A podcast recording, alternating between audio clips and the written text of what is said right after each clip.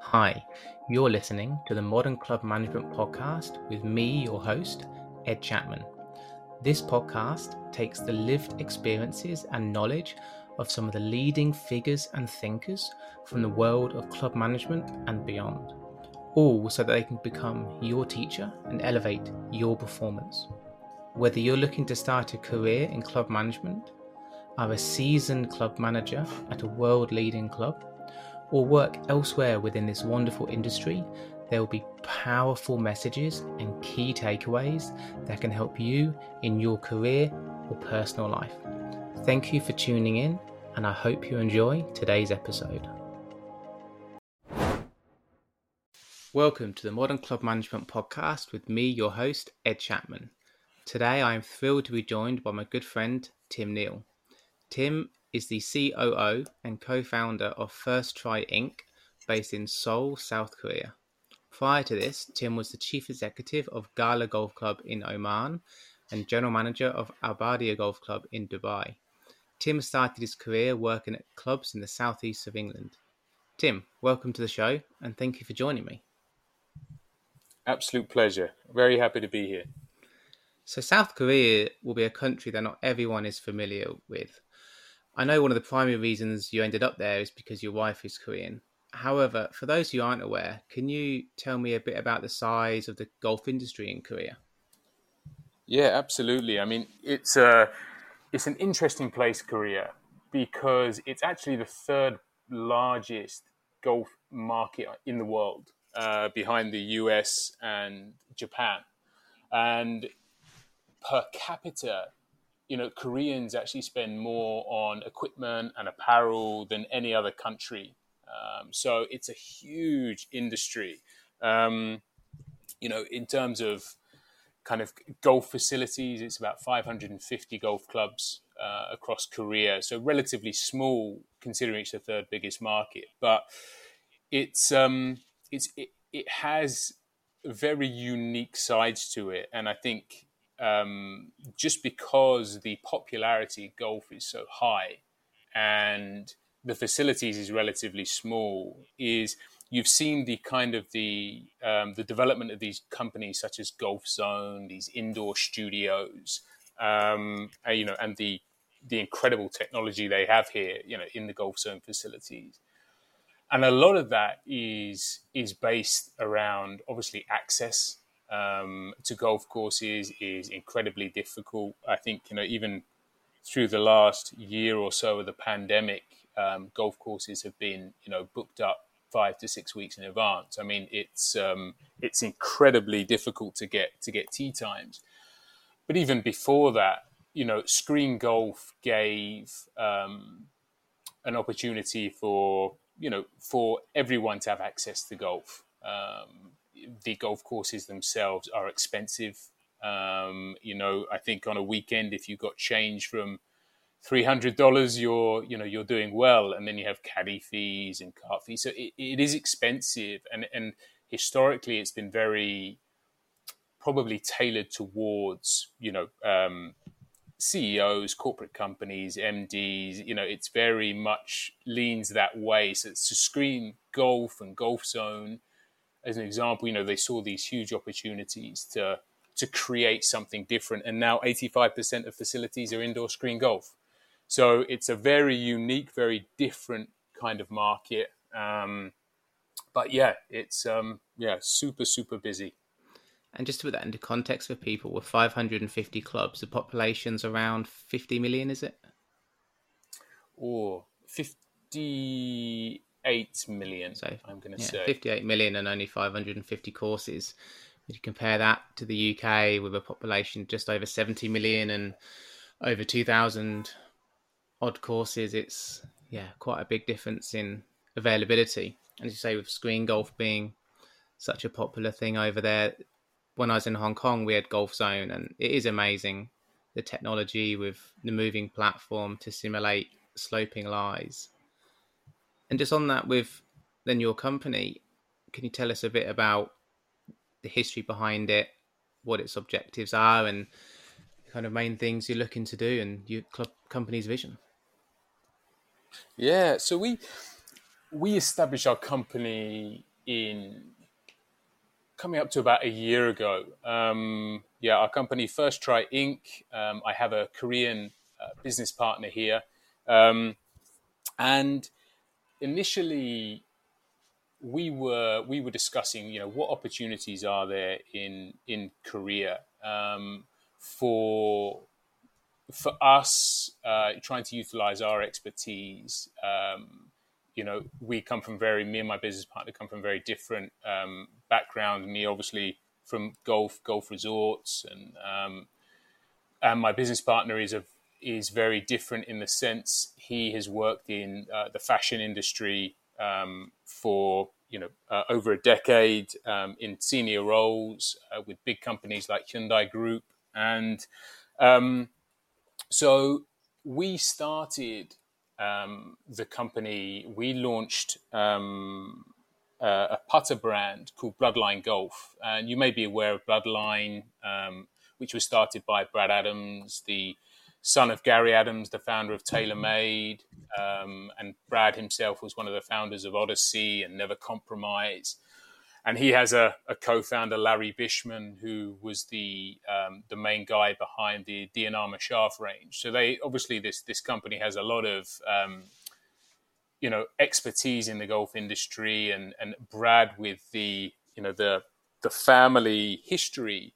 That's hence the name Bloodline. And um, so we we started out as the distributor for uh, for Bloodline in in Korea, but it's evolved. Um, we've evolved that brand, and uh, we're now moving into into fashion and accessories, um, and, and trying to create this total golf brand.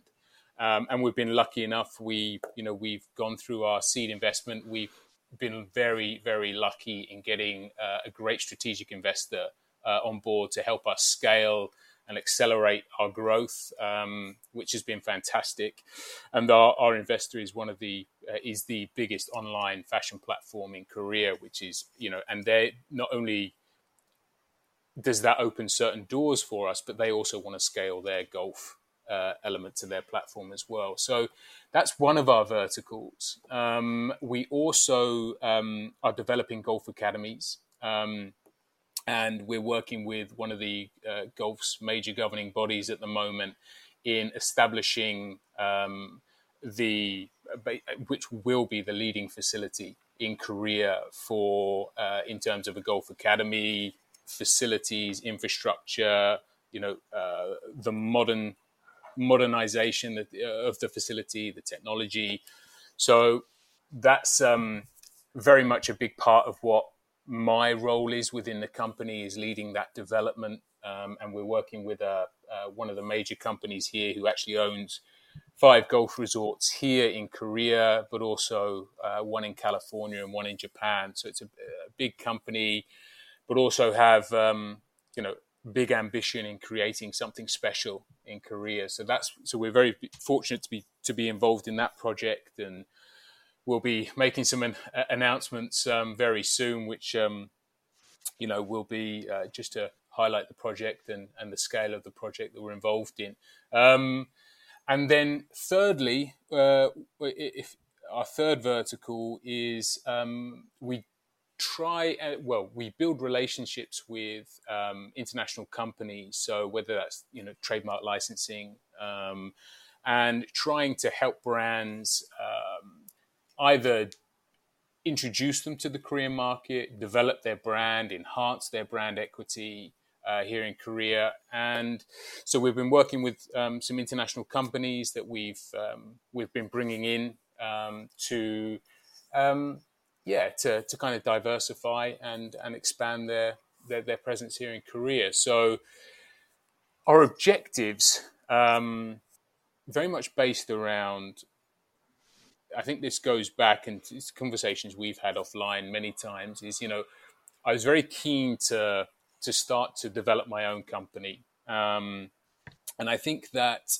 um, you know, building my company uh, from an incorporating perspective, a legal perspective, actually um, understanding the intricacies that go into building a company, and then you know, building something from the ground up that is, you know, it's kind of yours. It's um, y- you can develop the culture, you can develop the, you know, uh, the team that you want around you, um, and that for me was super exciting. So we've got, as I mentioned, we've got all these verticals that are going on. We're now building our team. So we've just hired now a sales director. We've got designers that have come on board.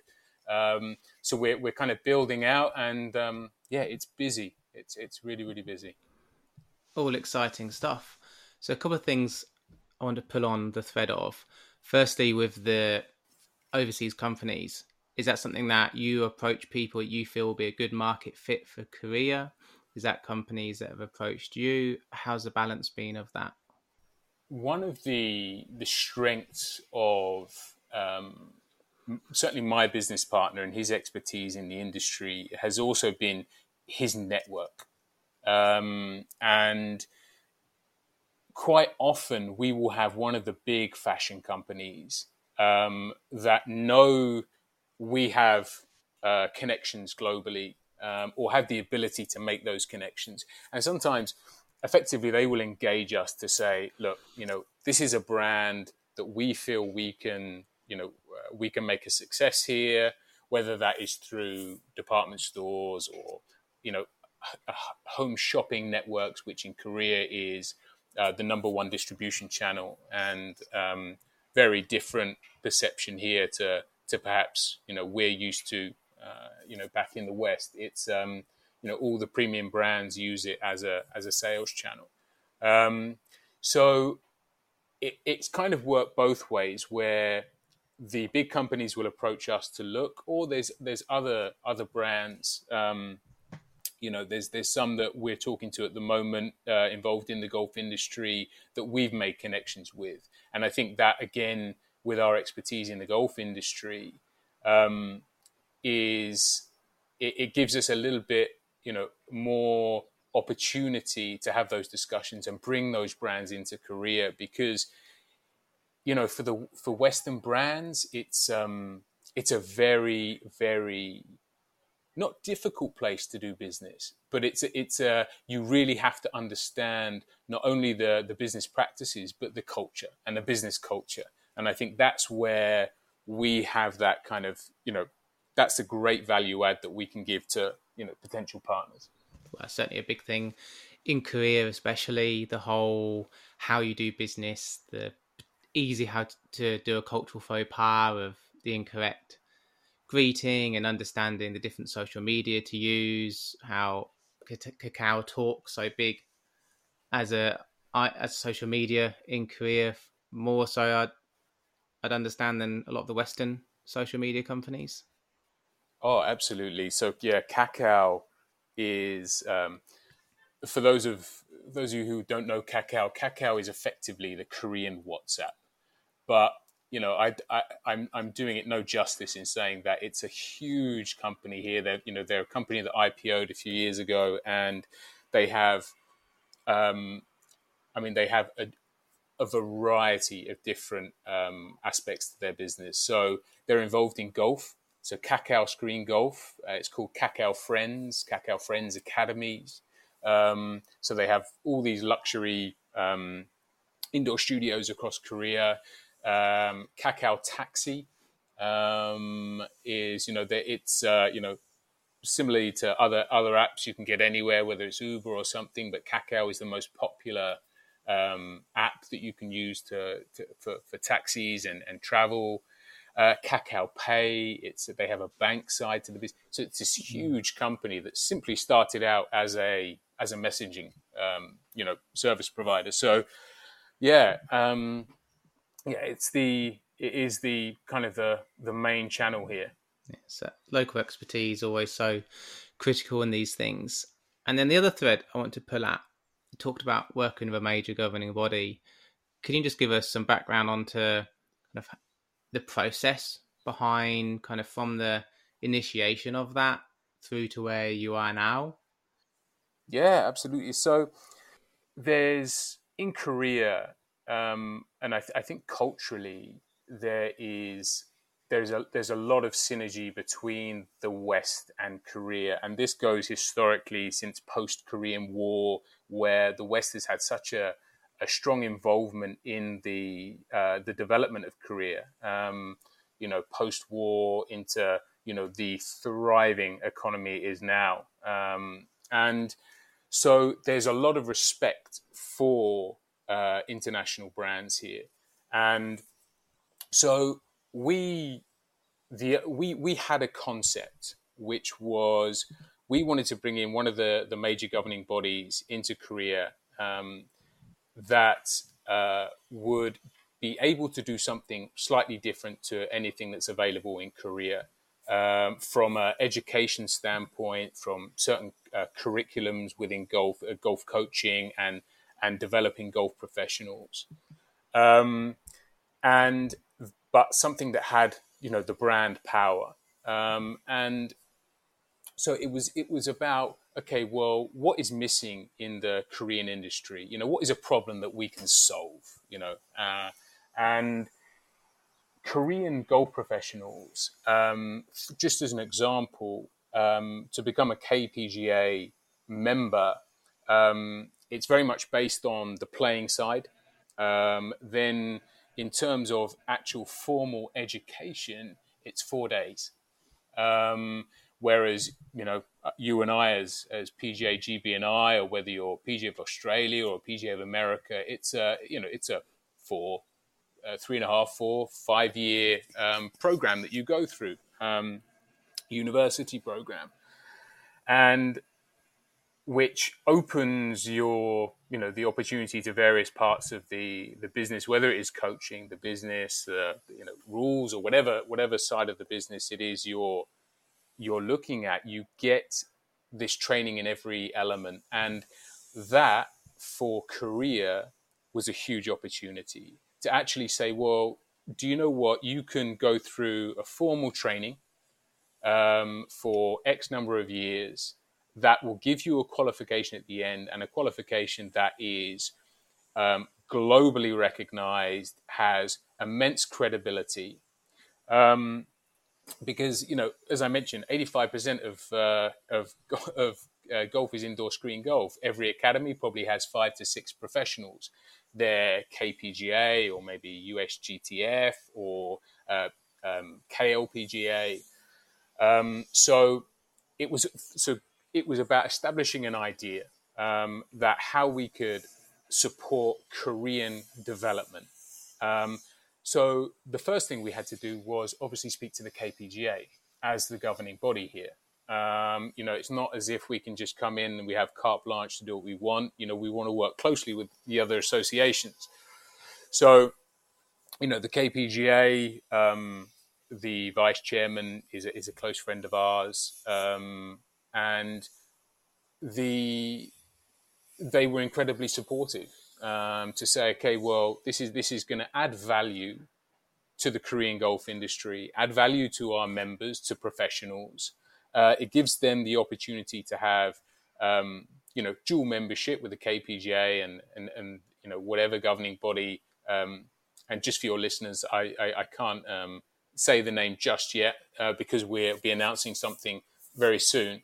Um, but uh, yeah, so it is. It's been really good to be able to kind of collaborate and get the buy-in from the local um, the local PGA, uh, local governing body. And then it was just about, okay, right, we've got this idea, we've got the representation from um, this governing body, we have got the buy-in from the local, um, the local authority, and then it's just about, okay, well, finding the right opportunity. So the interest was incredibly high. Um, you know, it's it's a great idea. It will add great value to any facility. Um, so we were we were just meeting and discussing with you know various um, facilities, uh, you know owners of, of, facilities to see what would be the right fit for us, and you know and we we we found a great partner who shares the vision, um, who wants to create something special, um, and you know create effectively the home of golf, if you like, in Korea. Um, but it also allows us to scale and to develop other facilities across Korea and, and grow that that side. So, yeah, it's kind of taking an idea, getting the buy-in from the relevant organizations, and then finding the right partner. Um, and that has been 18 months. Uh, it's not been a slow process, uh, a quick process. It's been, you know, um, a process of just making sure we did things the right way. exciting project, it sounds like, and yeah, it's it's bound to take a bit of time when you've got big organizations that you're trying to bring together and marry a vision. You talked a bit there about building a facility. Can you give some insight into that process as well and where you are on that? Yeah. So, um, I mean, one of the maybe just going back to what we were saying about the types of facilities in Korea. So, with 550 golf courses, I would say less than 10% have uh, yonsuk. Sorry, I'm speaking Korean. um, a driving range um, have a driving range, um, and a lot of that is due to um, uh, the the in terms of the process of applying for land to develop. Um, Korea um, is incredibly mountainous, and you know so so a lot of the golf course development are in the mountain, uh, mountainside, mountain regions. So it's um, so space is very very important, and obviously developing something on the side of a mountain is incredibly costly. So a lot of facilities won't invest into the practice facility. But also there is a, a Korean culture we call it a bali bali mentality. And bali bali means quickly quickly. So um, when you've got seven minutes between tee times you know everything's moving quickly you've got full golf courses nobody's interested in uh, hitting balls before they go. It's just a mm. completely different different concept. Um, so uh, so yeah so this so the where we are we're going to be in an urban environment. And the best practice facilities at the moment you you really have to go outside of the cities outside of seoul or, or whatever city it is to find something with um, you know great great practice facilities. For example sky 72 uh, which you know people may have heard of in incheon. Um, it probably has the best practice facilities in in korea. And ed i know you, you know you were there with me uh, maybe five years ago it, it we had a look at sky yeah. and the facilities are oh it's amazing. It's it's the hard. facilities incredible. it is and it's for people who haven't don't know it it's a driving range but it's actually a complete circle with bays all the way around. So it's like almost like a stadium, and it's is it 350, 400 yards across. So I think it. I think it's yeah about 400, 400. yeah 400 yards across. Yeah, so you, you're safe unless you got I guess DeChambeau hitting, and it's just incredible size facility with is it 15 academies based around it, something like that.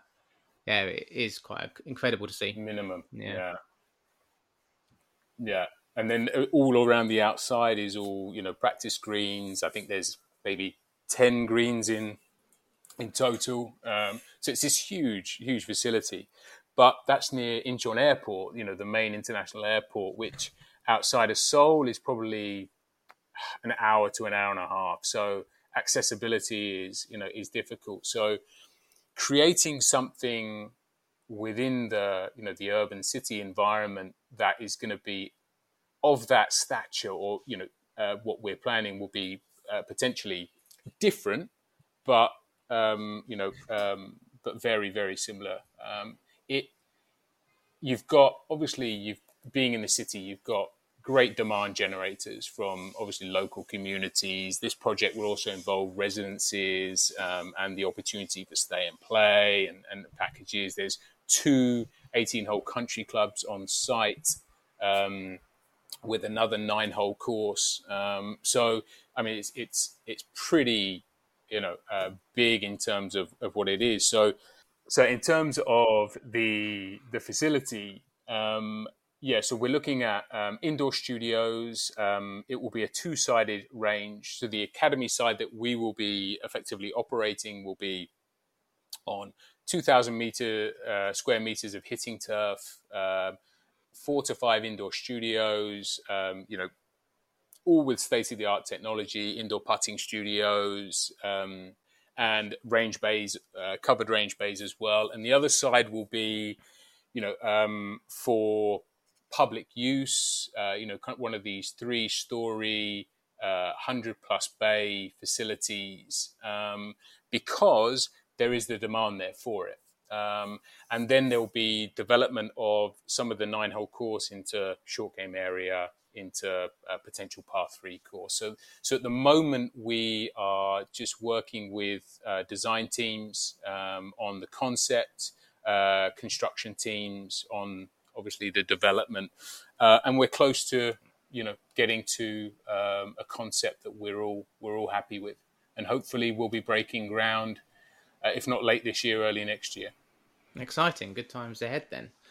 One of the things mm. I think that's interesting with Korean golf is how the KLPGA is really the dominant force with, with women's golf being the most watched and followed tour in Korea ahead of the men's, which is, I'd suspect, probably one of the only countries in the world where that's the case.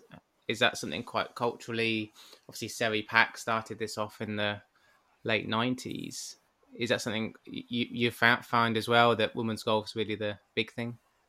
Yeah, it, it is. Um, you know, it's it, there's some really interesting dynamics here. I mean, you've got the two main tours, as you said, the KPGA and the KLPGA, and the KLPGA tour gets much more um, coverage on TV. Uh, you know, attendances and, and, spectator crowds are bigger. Um, there's much more focus on uh, the KLPGA. And yeah, a lot of that is, you know, you rightly said, you've got a lot of these um, these superstars that have come out of Korea, whether it was Seri Park, kind of the, I suppose, the mother of Korean golf, um, and then Inbee Park, um, you know, Sung Hyun Park, some of these big, uh, you know, major winners now, Chan Inji or Inji Chan. um, you know, so I think there was uh, at some stage over the, and I'm sure maybe it's similar now, but um, you know, in the last couple of years, you, you could probably say in the top 20 players, 12 of them South Korea.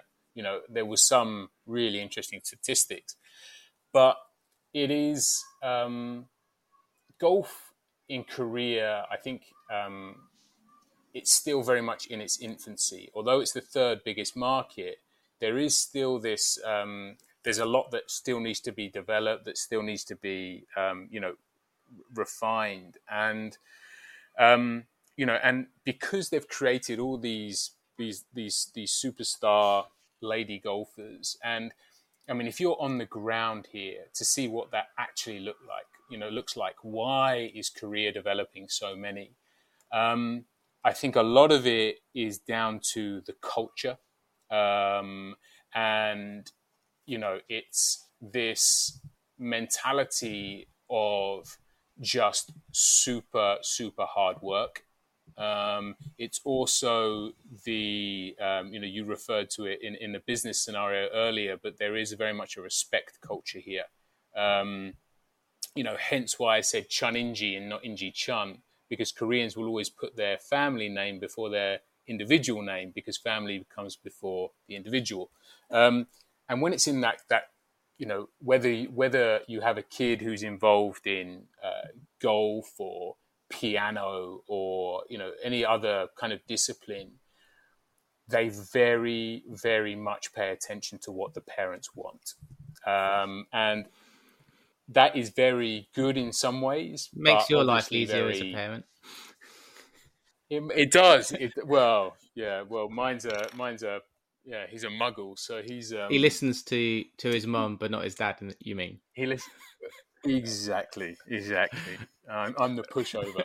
Um, so yeah, I think there's there's those cultural nuances, um, but also you know I think you would probably find the men's game would be and look look if you look at the men's game now, you know with Kang, with uh, si, uh, Kim Si Woo, and um, you know Im and the uh, Jung, who was Asian Tour, who's now in the pre- they're all playing Presidents Cup. You know, you're seeing the men's game now flourish a little bit. Um, but I think you know some of the cultural hindrances to the men's game has been you know they still have mandatory military service in Korea. Um, so you've got you know young guys from the age of 18 to 21 who are having to go into two to three year you know military service. So it's not great for uh, you know those real key years. It's obviously it's not not great for. Um, so I think there's th- th- those are some of the cultural issues, um, but also I mean we were talking about you know Sky seventy two and this this stadium driving range and twenty academies around it. So if 20 academies have, let's say, 10 students, you've got 200 kids um, all around Sky 72. Um, if one of them makes it on the KLPGA or KPGA tour, that's I mean that's fantastic. Um, you know, if one of them makes it into the top 100 in the world, I mean it's it's that's incredible. But that's just one facility across Korea, um, and the, the difficulty with the Korean model is they've got a lot of high production in terms of you know there's the pool is so deep of players, but you get a lot of these um, these young athletes that don't go to school uh, because there are you know dispensations where if you are an elite in a particular um, category, whether it is you know music, art, sport, whatever, you get relief from certain parts of education. So, yeah, there's a lot. It's it's um, there's a lot that's invested into kids. There's a lot of high pressure. Um, if they don't make it, what is kind of the next? You know, what is what what do they do after that? And you know, I know from experience that you know supporting one kid, um, you know, through the playing season across Korea can be you know three to five thousand dollars a month. Um, it's super super expensive. So yeah, it's um, it's a different. It's just a very very different model, um, and um, you know, but beyond all that, they just love golf. They are absolutely obsessed with the game, which which is you know for me is the one thing I well one of the reasons I love being here is you know, it's it's the only place I think in the world where you can be in the middle of Seoul and someone's walking down the street with a golf bag on their back, and it doesn't look out of place. So before Very we before we move on, there's a couple of things about Korea I still want to talk about. The first one would be what are two or three brands, whether that's golf clothing or golf equipment, that maybe haven't got out of Korea yet, which you think are just fantastic brands that people should be aware of? Oh, great question. I think from an equipment perspective, um, you know, uh, TaylorMade, for example, and Titleist, are, they're, they're owned by Korean companies. Um, you know, I think now Fila owns Titleist, uh, which is, and Fila is a Korean company. And then there's a Korean uh, group that now own TaylorMade. Um, so from a, uh, from a a club perspective, you know, they're still, you know, they're very much, you know, involved with what's going on. But I think the the real um, the real thing people should pay attention to is Korean golf fashion. Um, it is, I mean, every time you go to a, a country club, it's like you, you know, you, you, it's it's literally like a, a fashion show. People on a catwalk. It's head to toe. People really invest into what they're wearing. Um, and so, a couple of brands that I think people should, um, you know, maybe pay attention to uh, the, the Korean brands. Um, there's a there's a couple of new ones. I mean, some of the big the big ones here are like WAAC Golf, uh, WAAC, which you probably see players like Kevin Na wear. Uh, WAAC, yeah, a, uh, I think like stands a, for win at all costs. Yeah, and it's like a devil logo. Uh, yeah, yeah. So that's um, that that's a, that's a that's a pretty cool brand here. You've got um, new brands, uh, um, Verutum, uh, which is a, a, a, local Korean guy. Um, you know, a fashion designer had a, a, concept and got major investment, and they've they've really scaled. Um, another one is Anew, A New, and um, so Charley Hull, um, uh, No, um, some of the, the girls are wearing Anew. So if you, you know if you watch the the LPGA tour, you'll see some of the stuff they're wearing the I mean the Anew stuff is it's super fresh and sexy. It's cool, really nice, uh, trendy stuff. And they started out with accessories, and then grew and developed into into their their, their fashion brand. Um, so those those are some of the brands that I would you know if I was um, you know maybe back west and looking to uh, some something that was going to be a little bit different. You know those those brands for sure.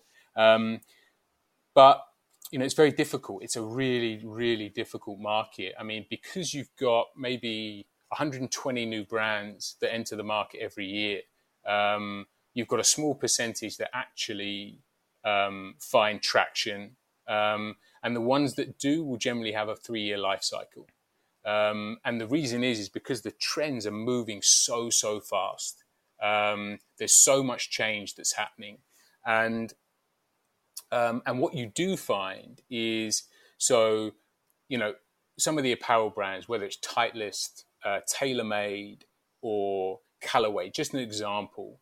Um, you know, the the apparel that they're developing is nothing like we would see back home or, or in the US or Europe.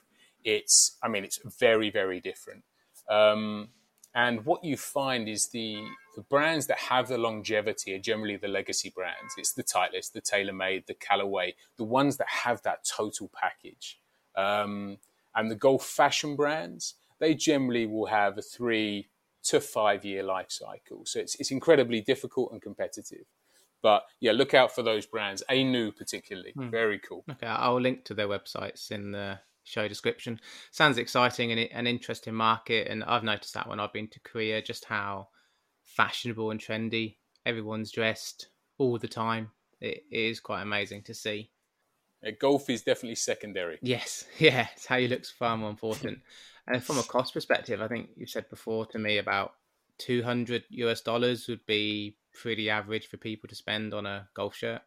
Yeah, um, so if you if you went to kind of the top brands like Anew, for example, yeah, you would be for a basic uh, kind of polo, yeah, north of two hundred, and with the exchange rate now, uh, you know, it's probably closer to three hundred dollars. Right. Um, yeah, so um, yeah, super super expensive. Mm, so uh, three hundred US, but quality. I mean, quality is is there. very very yeah. good. Yeah, yeah. So one one comment on Korea you said earlier about how much it's grown, just to give people outside of Korea a context. So, since 1980, the GDP per capita in the UK has grown by 5x, and in the same time period in Korea, it's grown by 20x. So it has had this yeah. huge, huge development over there. And that one one book I'd recommend people to read if they want to learn more about the history of Korea a bit or the modern history. It's called New Koreans and I think the author's Michael Breen. But I'll link to that in the show as well. That was a really interesting book that that I've read. So moving on, there's a couple of questions mm. I'd like to ask you, Tim. If you could go back to your younger self during your first general manager role, what advice would you give yourself? Oh, what advice would I give myself? Um, I think like like most new general managers, club managers, is there's there's definitely a a want to uh, be perfect, um, to um, to be very focused on what other people are thinking, and this and this I, I guess I would say back, go back to myself and say, do you know what? It's okay to make mistakes because yes, yes, we learn from them, um, and it, it makes us better operators. Um, you know, providing they're not big mistakes. Um, but what it also does is um, is if if you if you make a mistake, you learn from it and you um, you grow as an individual. The one thing is, is it's it's infectious to your team. It makes your team also understand that you know what. Um, it's okay to make a mistake. It's okay to learn from it. It's okay to um, to at least try and fail and go again. Um, and I think that's probably what I, I know in my first GM role. Um, yeah, it was very much about you know I I, I, felt like I was um, you know I had to really show that I was already the finished article, and I think that's the thing I would probably say is um, yeah make make some mistakes. Uh, it's okay to do it, and you will learn from it, and so will your you know people in your care. In the last five years, what new belief, behavior, or habit has most improved your life? Oh, other than uh, learning uh, the Korean. Five, other than learning Korean. Um, oh, 한국말 진짜 어려워요. Uh, that means Korean is very difficult. Um, the uh, oh, okay, I would say I'm gonna I'm gonna approach this um, from two perspectives. One, from a personal, is obviously becoming a father. Um, I mean, you were. I remember you visited us uh, five years ago for Louis' first birthday uh, in in Korea, and um, yeah, that has been yeah that has been an unbelievable journey so far. You know, the fact that you have somebody in your care, the fact that it, it, it makes the decisions that you make um, that much more, um, you know, uh, important uh, because you're you're always obviously thinking about the the impact and the influence that you're having over someone else. And then I think um, one of the best skills that I've learned, and I think this is probably because of the international roles that I've had, is listening. Uh, but when I say I mean really listening. Um, you know, I think we all create our own map of the world and, you know, what is important to us. But I think the great thing about working internationally and exposing yourself to different cultures is, do you know what? You really have to listen. You really have to respect, you know, other people's point of view, perspectives. Um, so that's been a great skill for me to uh, to develop over probably more than five years, but it's a skill that I'm I, I feel like I'm trying to get better at every day. Touching back on Louis's first birthday, for those of you who aren't familiar with Korean culture, I thought it would be a cake and some balloons and some other one year olds for a party.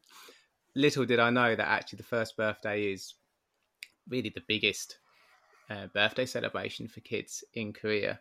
And that's historically because of child mortality rates being so poor past history. So it is a big, big, amazing celebration to to see and just emphasize again how different all cultures are and how it's so fascinating getting to see them. One final question on this section. What advice would your 10 year older self give you now?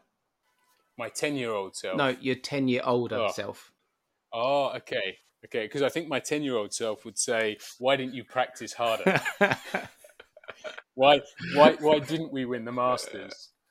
Um, oh, my, my 10 year older self, um, what advice would he give me now? That's a, that's a great question. I think he would, my 10 year older self would, would, would maybe say, you know, um, trust your instincts uh, they've gotten us this far and we're still alive. But what I mean is, uh, you know, and you and I have spoken about this many times, and I think it was maybe Steve Jobs who said, you know, it's easy to connect the dots looking backwards but not looking forwards. And and I think if you told me ten years ago, I would, um, I'd because I was, you know, I was in the US before Dubai, and then if I went to, I was going to go to Dubai, meet a uh, a Korean girl, get married, move to Korea, then move back to the Middle East to Oman for three years, then come back to Korea, have you know have a son. Um, I said you're crazy. Um, that was never, and and I think yeah, I've just kind of trusted my instincts, kind of gone with it, not um, not tried to uh, yeah, um, not not tried to to focus too much on um, you know, I think sometimes in this industry we can get a little bit focused on, you know, what job title do I have next? What, um, you know, am I following some kind of linear path? Whereas I would just say that, you know, to anyone or to my my 10 year older self would might say to me is just follow experiences. Um, if you follow experiences, great experience, you're generally going to move in the right direction. So you've recently completed a master's degree in law, international law specifically. International business law. My master's was yeah. So what would be two or three key learnings that you took from that, which you'd recommend listeners to pay attention to when negotiating or signing contracts? Or well, uh, you know, I'll probably I'll give a very uh, maybe a bit more generic mm. because the you know the concept of a contract is is very much the same across um, you know depending whether it's an employment contract a commercial contract you know something that you've got with a supplier you're paying for a goods and service i would say from a commercial standpoint you know when you're dealing with any suppliers or or, or, or similar I would say the three most important things, and the first thing is balance. Um, now, um, balance in a contract is the most important thing because effectively each party is trying to gain something from it. And if you can maximize the gains for each party, um, that's the benefit to the contract. And contracts that are hugely biased in one direction, which can often be between smaller organizations and bigger organizations, um, you know, these are the things you want to avoid. It, you want to try and create balance because there are also laws that protect small organizations for unfair contracts. You have the Unfair Contracts Act 1977. God, you're trying uh, trying to think back to my my study. Um, that's UK, UK, and um, you know, so there's there's lots of provisions. So the the whole premise of a contract is that parties are there to help each other and get the maximum from it. I'd say probably the second thing is you want to remove any ambiguity from the contract. Um, and what I mean by that is quite often if you if you ever get into any dispute, if if a, if a clause or a part of the contract is ambiguous, you know you can have two parties reading the same clause coming to a different conclusion, um, which is definitely something you want to avoid. So I think you know when you are looking at the actual terms and the you know the the the meat and bones of a contract is really understand you know what are the rights of each party and what are the remedies available not to not to be ambiguous in any way that a party sees something completely different. So just make sure you're on the same page and then I'd probably say, from a commercial perspective, is understand your exit options. You know, because if a contract turns bad or a company um, gets itself into a difficult situation, um, you need to understand okay, well, what is our exit opportunities um, to get out of this contract? And I think if you focused on those three things the balance, um, the ambiguity, making sure each party is knows what they're signing into, and what options are available to exit. And then from an employment standpoint, I think you know you've always got the employee who is looking for job security. And then you've got the employer who is looking for um, you know labor certainty. Um, you know and so again you're trying to establish this balance. Um, so from an employee perspective um, you know, if you're looking to sign a contract, you're certainly looking for, you know, compensation and benefits. Um, you know, that has to be laid out. Um, you're understanding, okay, what are my employee rights? Um, so what what am I entitled to under law in terms of, um, you know, annual leave, all these kinds of intricacies. But you know, you and I have worked into Dubai, in Dubai as expats, and there's certain regulations that um, you know, uh, in terms of gratuity, that you really need to, you know, you need to have a handle on to under, you know, understand that. And from an employee perspective, an employer perspective, um, you know, similarly, uh, you want to protect, you know, certainly confidentiality. Um, you know, if you are employing someone that you know needs to protect company secrets, it you know, or they're going to develop something, uh, understanding those IP rights remain with the company. Um, and again, you know, termination.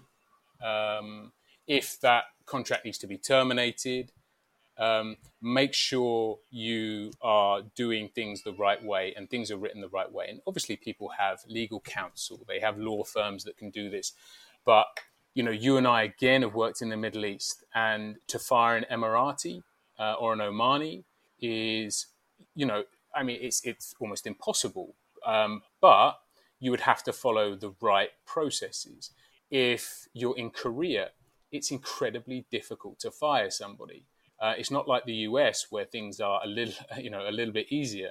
Uh, Korea is very difficult. So you, there's there's certain legalities as a company you need to understand, um, and that's that is something I would I would um, I would definitely recommend. And maybe just to finish that off, if you are, you know, um, if you're an executive, for example, um, you know, executives, you may want to, uh, uh, you know, really consider what is the severance. Um, because a lot of executives may have equity in the company, you know, be on a stock option plan or something, and so understanding, you know, how does that option vest over a number of years, and then how can I actually, um, once I leave the company, how can I realize those options, um, and also if something is sev- you know, severed, what are the options available to me? Um, so I think again, it's just about what is the balance between the contract and uh, and making sure that you know you are aware of the you know the the overarching laws. And I would just recommend to any club manager, any any GM, is have a have an have an understanding of that. Um, don't leave it to your HR. Don't leave it to you know uh, legal departments. Actually, have an invested interest because um, uh, it will it will add huge value to you. Mm. Balance is a good word there. I think it, sometimes contracts and negotiations, people can reach for that pyrrhic victory of transactional one-upmanship on someone rather than that more relational longer term balance of actually getting an employee for the lowest possible salary actually maybe isn't the target it's getting because then one side's going to be unhappy longer term. Having that that balance of both sides wishes and needs being met, yeah, certainly an important part of it. One absolutely. One final question before we move on to our last short section. What did you learn from your masters? And by that, I don't mean subject specific.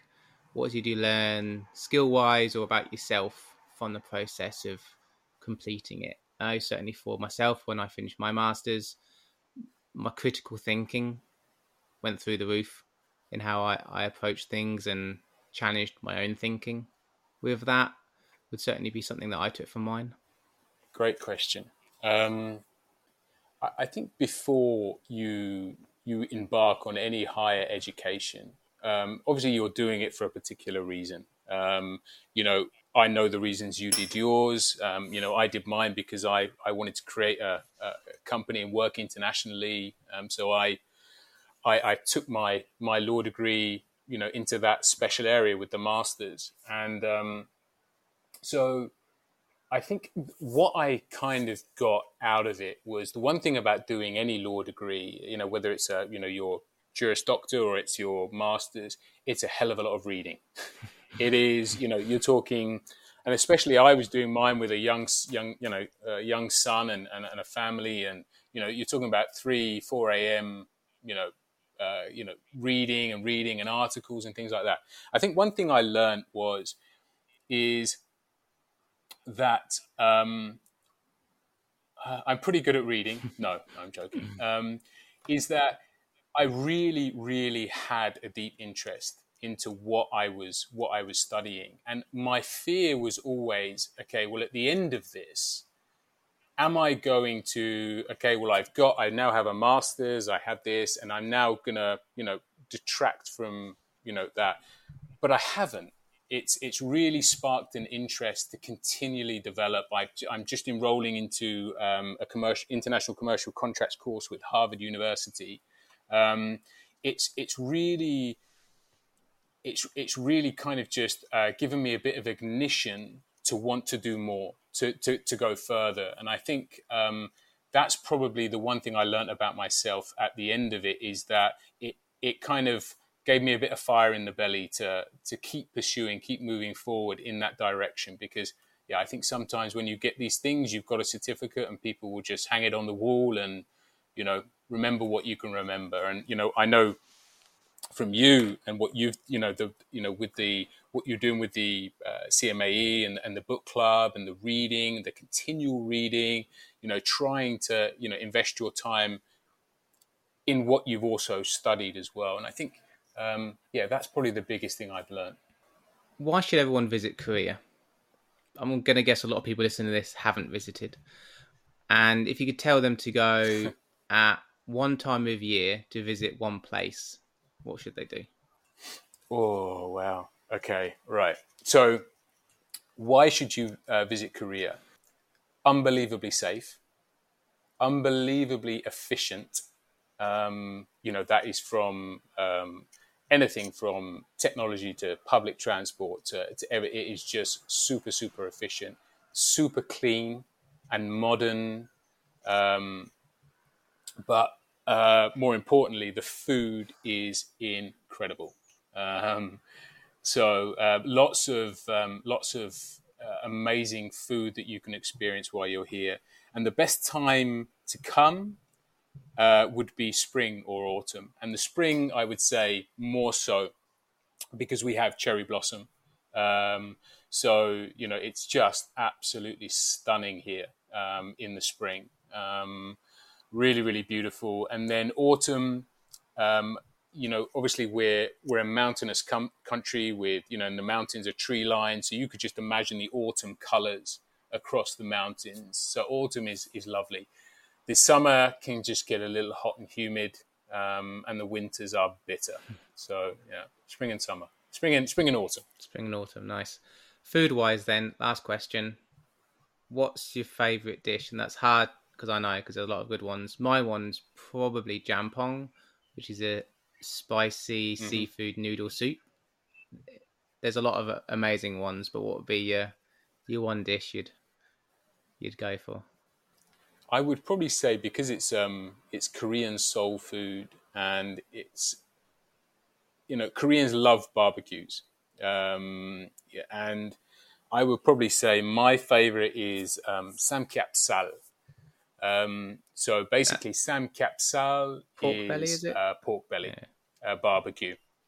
Yeah, pork mm. belly barbecue. So sa- so basically, sam um, means three, um, so basically, it's the three layers of, of fat. You can get okapsal, which is the five layer one, uh, but samgyeopsal, just because, um, yeah, I mean, it's it's obviously it's delicious, but it's there's a culture around it. This drinking culture. This you know, it's very much where groups of friends will get together and. Um, yeah, my wife will kill me for saying Samgyeopsal. um, there's, there's, as you said, there's plenty of stuff, but that's my my favorite. And I, I know that anyone who was visiting Korea and went to a, a Korean barbecue restaurant would not be disappointed, unless you're vegan.